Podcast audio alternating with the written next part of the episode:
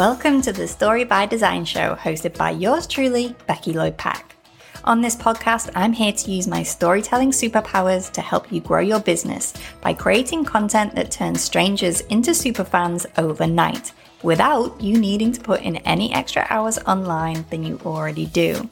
No more playing small, my friend. It's time to simplify your message and share your story so your people can find you and fall in love with what you do. Let's go! I just saw a video on Instagram and came straight here to record this podcast because I think the message that the guy was sharing around the idea of discipline is not only unhelpful, but also dangerous and harmful too. And I know if the Becky of 12 months ago had seen it, it would have sent her into a spiral of negative self talk and shame. And the message that he does share is not an uncommon one either, which is why I think this podcast episode is sorely needed at the moment. So I'm going to repeat to you what this guy said in the video. No one ever got healthy and fit without following a structure. You don't get ripped by accident. Nobody just wakes up with a six pack. Like, how did this happen? You have to have a structure regarding exercise, training, how often, nutrition, all of these things. You have a structure to follow, and then you just need the discipline to follow it. Finding the structure is not that difficult. Having the discipline to follow it is where most people fall down. End quote. Now, this guy is one of those business guru types. So, this is clearly an analogy that he's sharing about business and essentially perpetuating the idea that the reason most of us fail is because we're simply not disciplined enough. So I'm going to spend the rest of this episode telling you why I believe this is 100% wrong. And if you've ever felt shame or less than because of your relationship to discipline or hard work or even procrastination, then please do listen to the rest of this podcast. There's no sales pitch or anything like that. I'm simply sharing because if I can reach just one person with the message that I am sharing here, if I can spark a sense of relief or knowing or initiate a micro shift in perspective in just one person, then this episode is worth every breath. Okay, let's dive into it. At the surface level, if we want to achieve something, we do need to have a plan to do it and take appropriate action consistently enough to achieve said thing. This is pretty obvious and pretty true. But what we also need to do, and what most online business courses, consultants, gurus don't do, is take account of your genetic makeup and how you are built to operate to your full potential. And this is what was completely missed and completely glossed over in this guy's video on Instagram. Now, I personally am very interested in human design and gene keys, and I found a lot of insight in using these tools for self introspection. But even if you aren't into those things or anything remotely spiritual or self developmenty, you can't disagree that every individual on this planet is built differently. For example, no amount of discipline or hard work or training or wearing a certain brand of trainer will allow you to run as fast as Usain Bolt. It's a fact. Humans are built differently, and we all thrive in different circumstances depending on our biological and genetic makeup. Now, to give you a more personal example of this, I want to share a story with you. And I'm going to stick with the exercise theme that was touted as such an obvious example in the video because why not? I have tried many times to do high intensity interval training or HIIT, or some variation on this, such as spin classes, to strengthen my body, and every time I have failed. I full on dreaded going to classes and felt deep shame when I couldn't keep up with others in the room who visually they looked less fit than I do as a naturally young looking and skinny person. And on almost every occasion I attempted some form of high intensity exercise, I've pushed my way through it to save face. After one spin class, I literally passed out in the toilets afterwards. Now, there's almost certainly some that would tell me with enough discipline, if I just stick with it for long enough, I can condition my body to adapt to the intensity of exercise.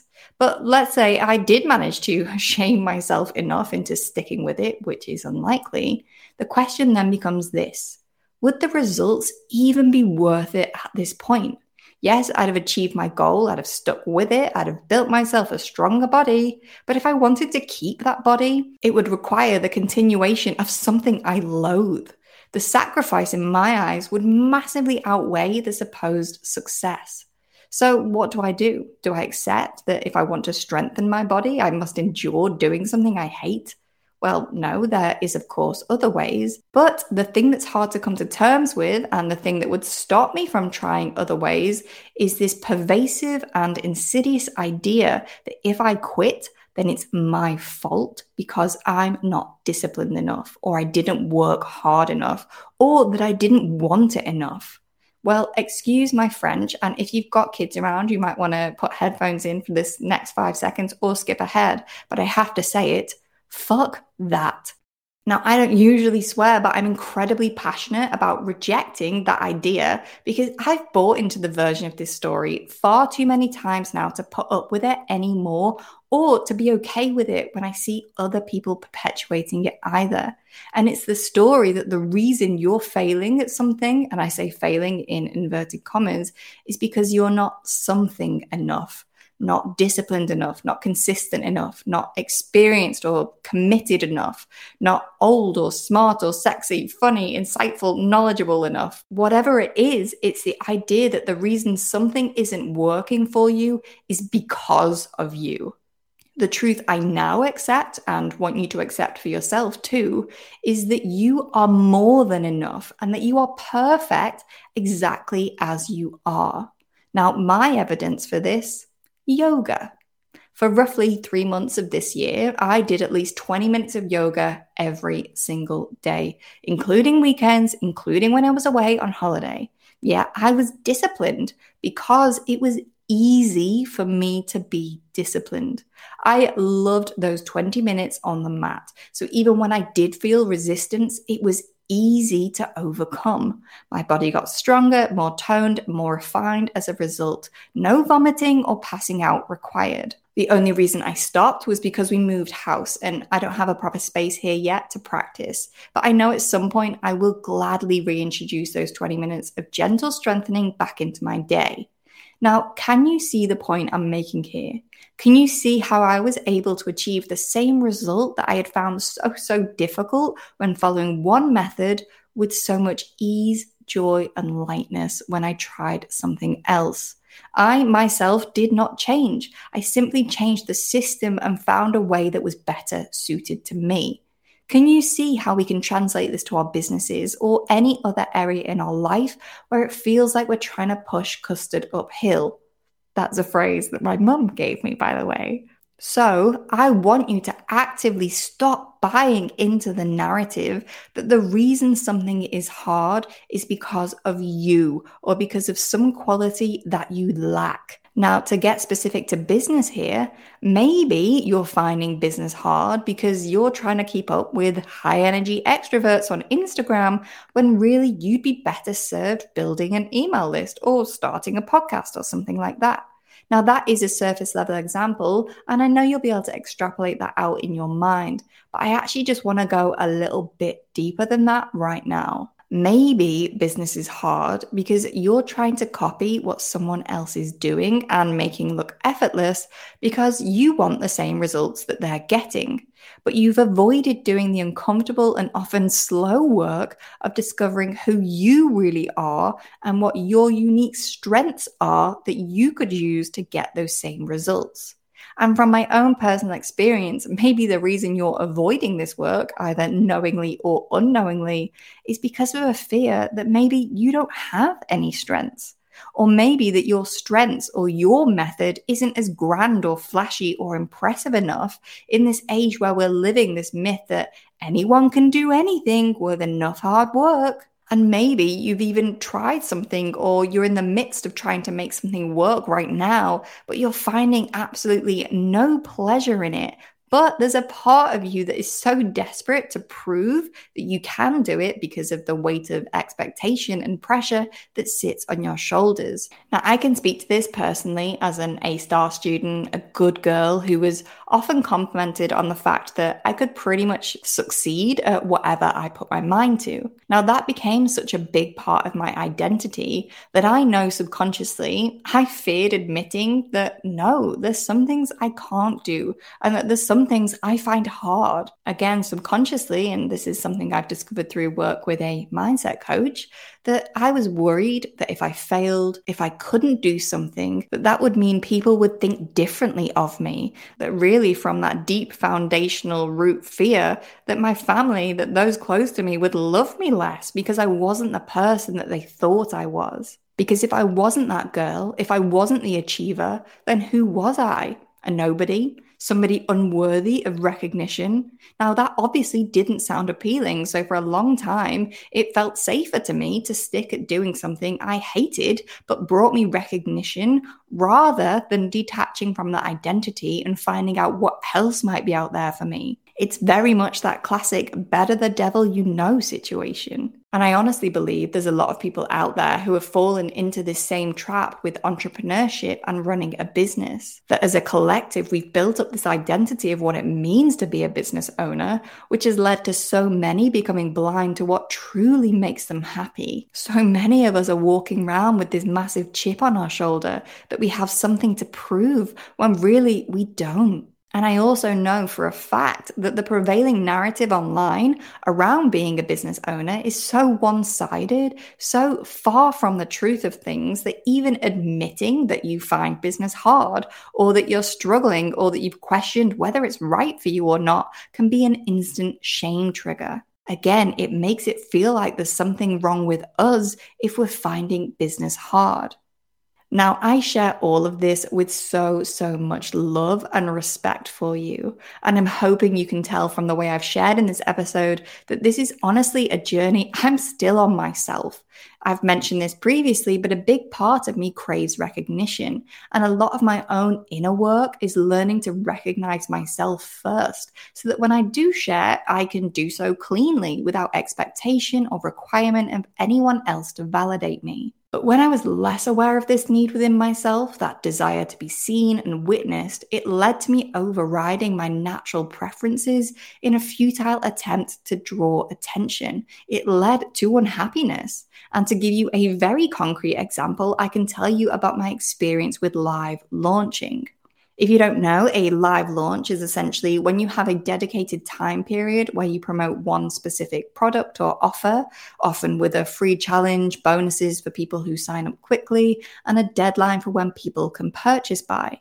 And although the concept of launching is amazing and works incredibly well for some, and I'm sure that if I were able to afford a team to support me through it and take on a large bulk of the work, it would also be very effective for me as well. But at the time in my business, when I tried launching and the way in which I was shown to do it, it was the business equivalent of a HIIT class for me. It was a business equivalent of going to spin class. I was exhausted, hated the majority of it, felt ashamed and like there was something wrong with me because I found it so hard. And I found it really hard to even admit that to the people that were coaching me through the process at the time. But in essence, it really just went against the fundamental way that I am designed to work. You see, my own personal idea of success contains a lot of spaciousness. It includes periods of time offline, away from social media. It involves letting things unfold at their natural pace, both for myself and my audience, instead of forcing arbitrary deadlines on everything, aka the opposite of a live launch. So, to just bring this all home for you, there's two things that I really want you to take away from this podcast episode. Firstly, you are more than enough and you are perfect exactly as you are right now. No ifs, no buts, no caveats. And whatever that mean voice in your head is saying right now to dispute that is a story that society has tricked you into believing. Sure, we could all know more things, but I guarantee you already know more than you need to to live the life you want. You are already more than enough exactly as you are. Secondly, if you are procrastinating or struggling with staying disciplined, it's not because there's anything wrong with you. It's that the thing that you are trying to move forwards with is either not suited to you and the way you are naturally and genetically programmed to operate at your highest potential, or if it is, there's a story you're telling yourself that is creating resistance to keep yourself and your ego safe. For example, I talked about how I did lots of yoga earlier in the year, and I generally was very disciplined with it.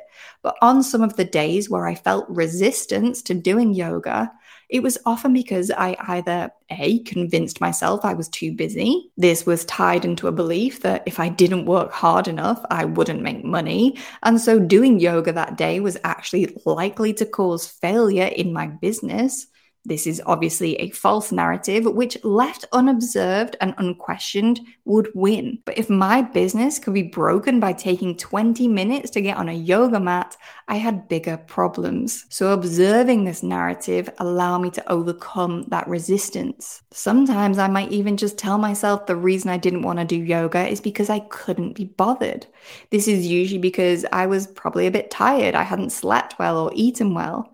But becoming aware of this story allowed me to consciously question it and then opt to do a lighter session, knowing full well that I would feel so much better by getting on the mat.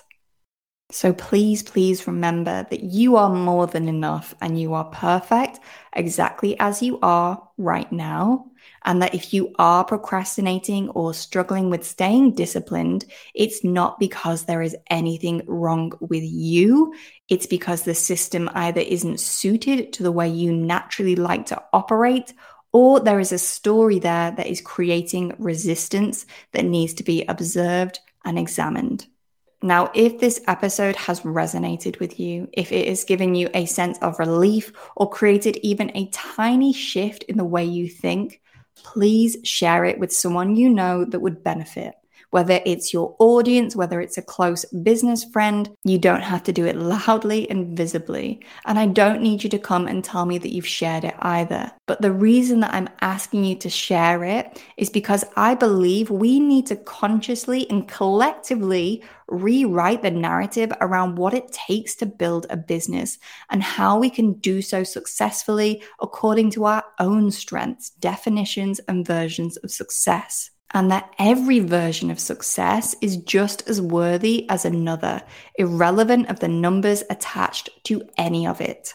We are also responsible to consciously deconstruct the unhelpful narratives, the ones that are perpetuated either out of naivety or for personal gain, to oversimplify concepts and get people to buy into things for the benefit of a singular individual.